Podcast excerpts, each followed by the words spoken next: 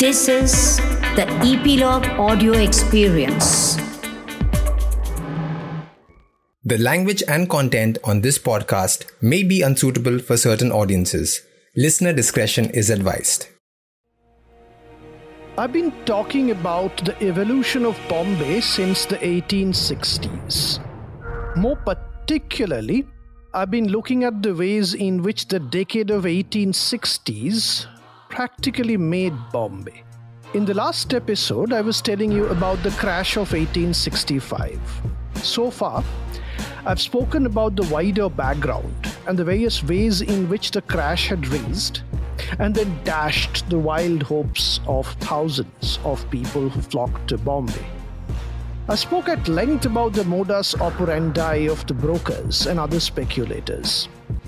This is episode 5 of uh, Bombay Born, the special series of my podcast History Chatter. This is Anirban. Today, I wish to talk about the major figures who had virtually engineered the speculation mania. I'll also be talking about one of the financial institutions in the thick of it all. My objective is to show you how a few leading brains had more or less consciously manufactured the crisis, I mean, even though it'll be pointless to hold them responsible for the disaster that followed. Now, some specialists, some stock market commentators often observe that everyone's a genius in the bull run. But the real genius creates a fortune when the bear smashes the market down. Premchand Raychand was the most prominent of these share kings during the 1860s. He was also the most powerful.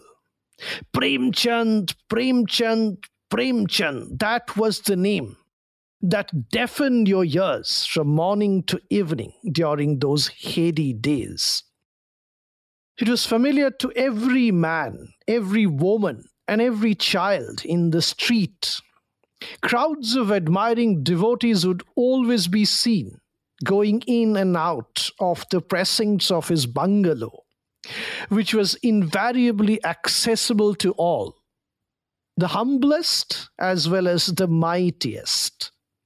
He was a short man, a dapper man, a devout Jain of fair complexion, lithe of limb, and sweet of temper. He carried engaging manners and was entirely free from the pride of wealth.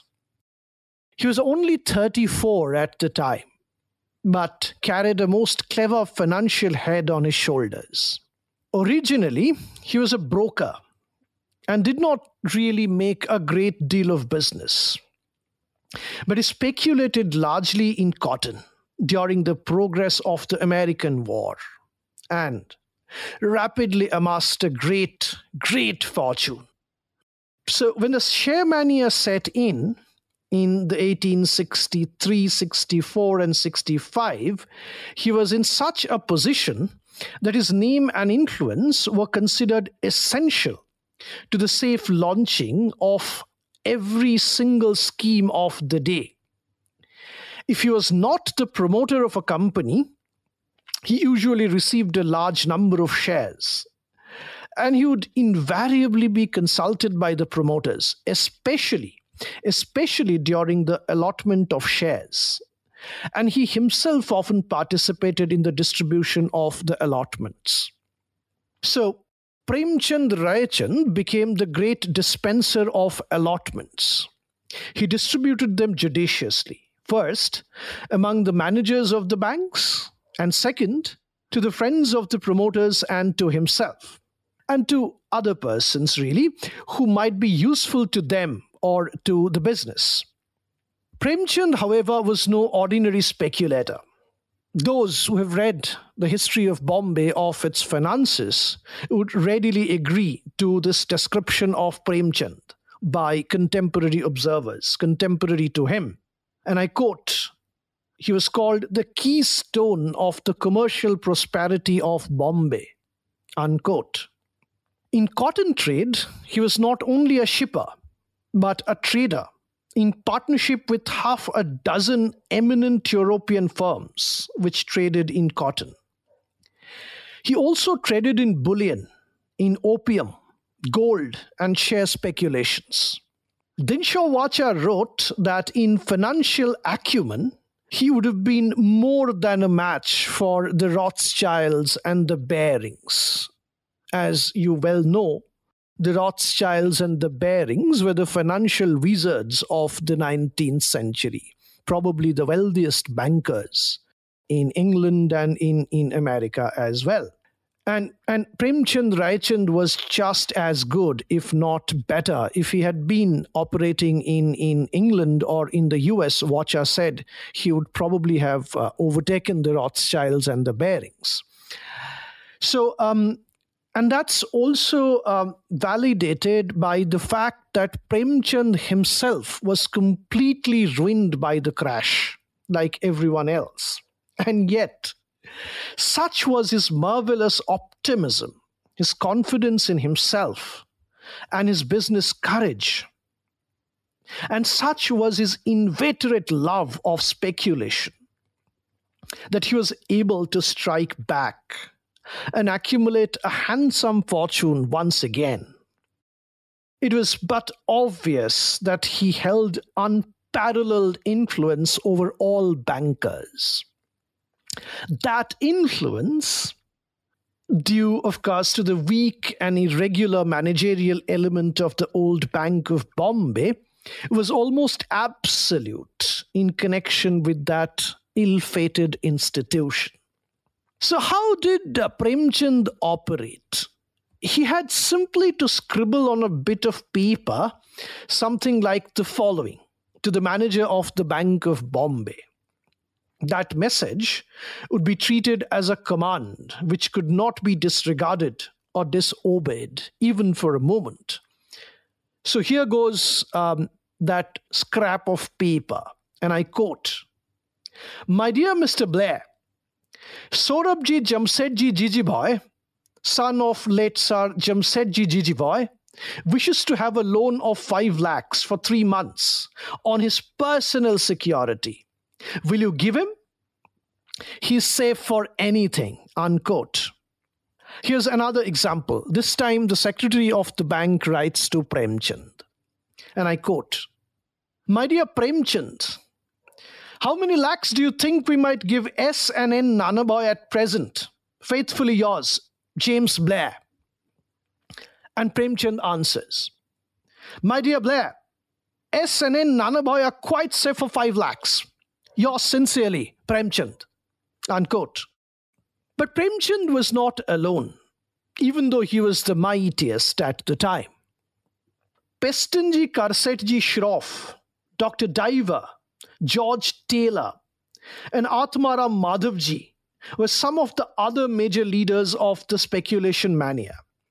To a lesser extent, Messrs. Jamnadas and Devidas, Chunilal Motilal, and Burjorji Sorabji Lahaiwala were um, some of the other big bulls of the time.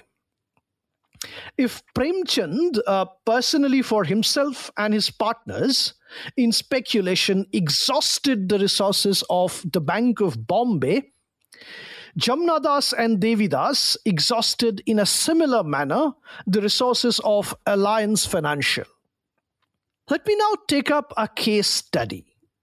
The Bank of Bombay was the most prominent financial institution of the day. Let's begin from the beginning, meaning its origin or formation. I'll also look into the prime movers, the manner of transacting monetary business, and the reasons which led to its final collapse.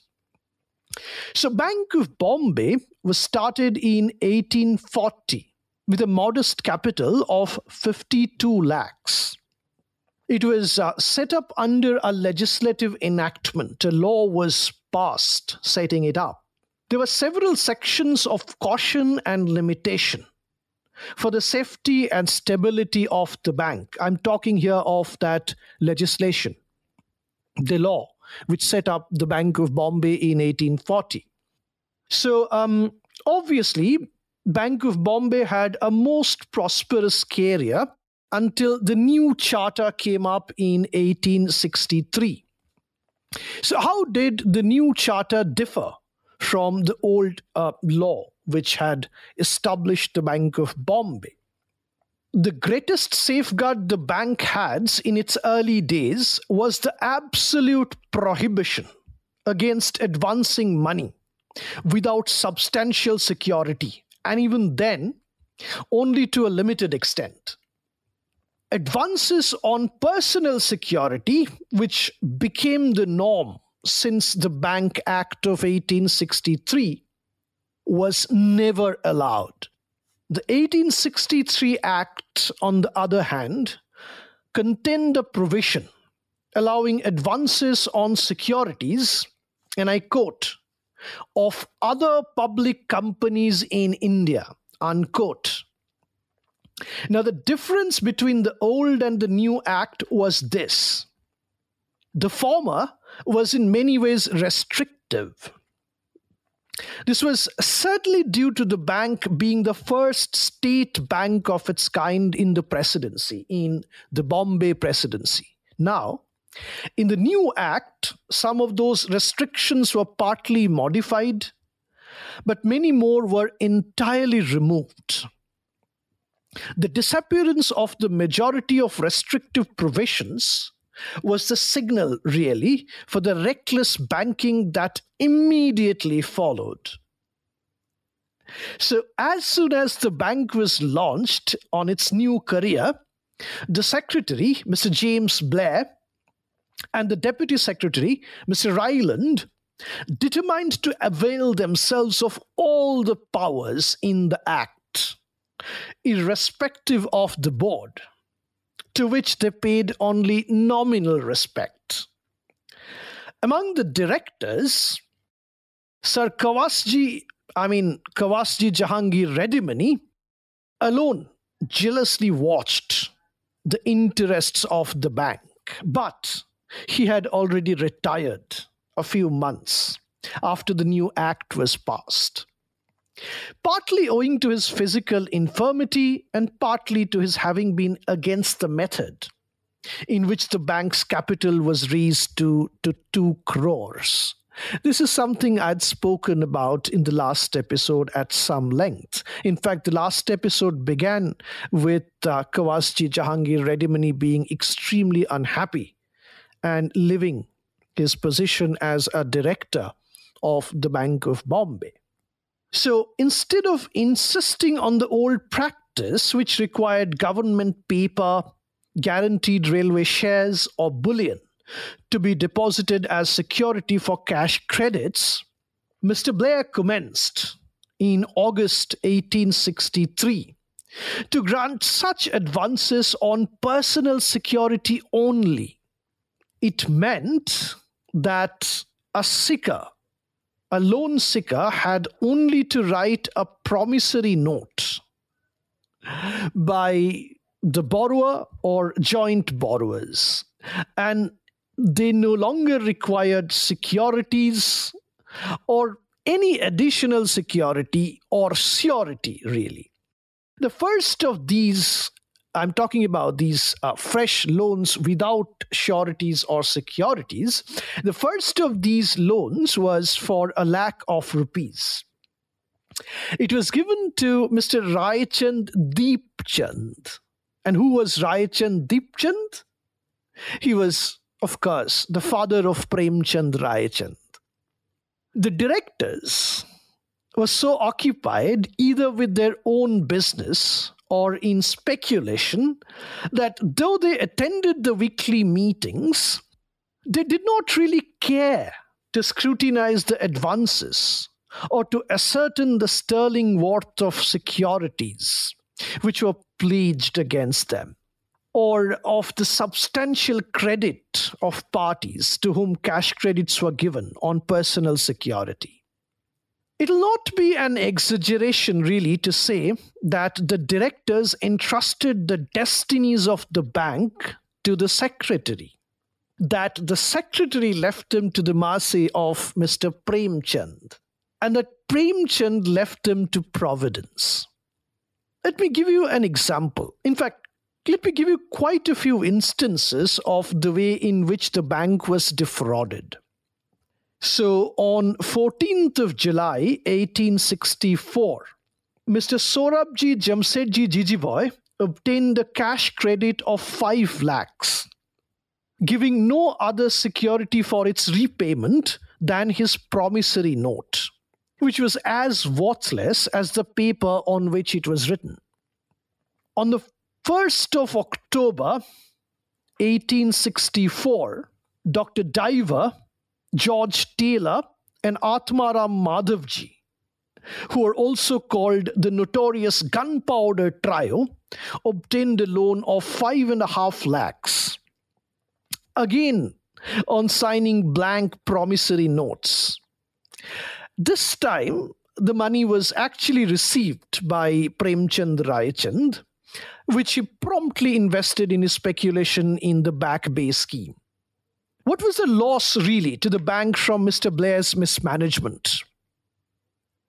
When he was compelled to retire from the institution that he had expertly brought to ruin, the total amount of unrecoverable money was said to be to the tune of 1.5 crores. And I'm talking about 1865. Between May 1865, when the first crash came with the failure of Mr. B.H. Kama, to the date of its winding up in January 1868, the directors tried out various measures to revive it, to revive the Bank of Bombay. But the more the efforts of the directors were concentrated on that process, the deeper the bank sank into financial quagmire.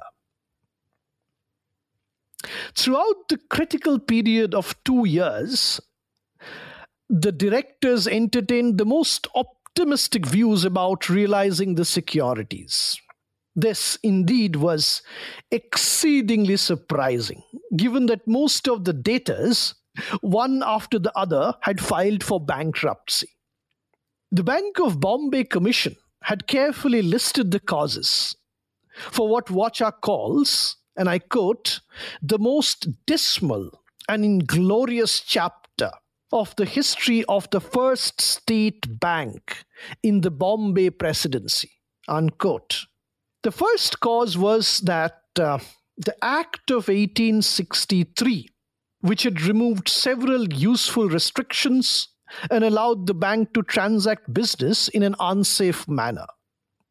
The second was the abuse of power given by the Act of 1863 by weak and unprincipled secretaries who were acting under the influence of uh, a designing native director and here I'm quoting the language of uh, the commission which looked into the crash of the Bank of Bombay.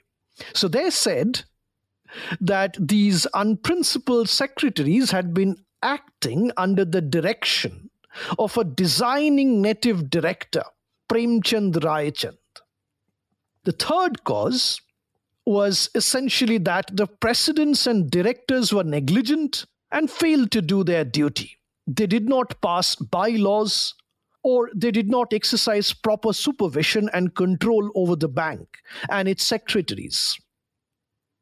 Fourth, the very exceptional nature of the time required more than ordinary vigilance and care on the part of everyone connected with the bank. Five, the presidents and the directors, more than often, they were not conversant with the banking business, and they were incapable of managing such an institution as the Bank of Bombay, especially in difficult times. And finally, the sixth cause was the absence of sound legal advice and uh, assistance.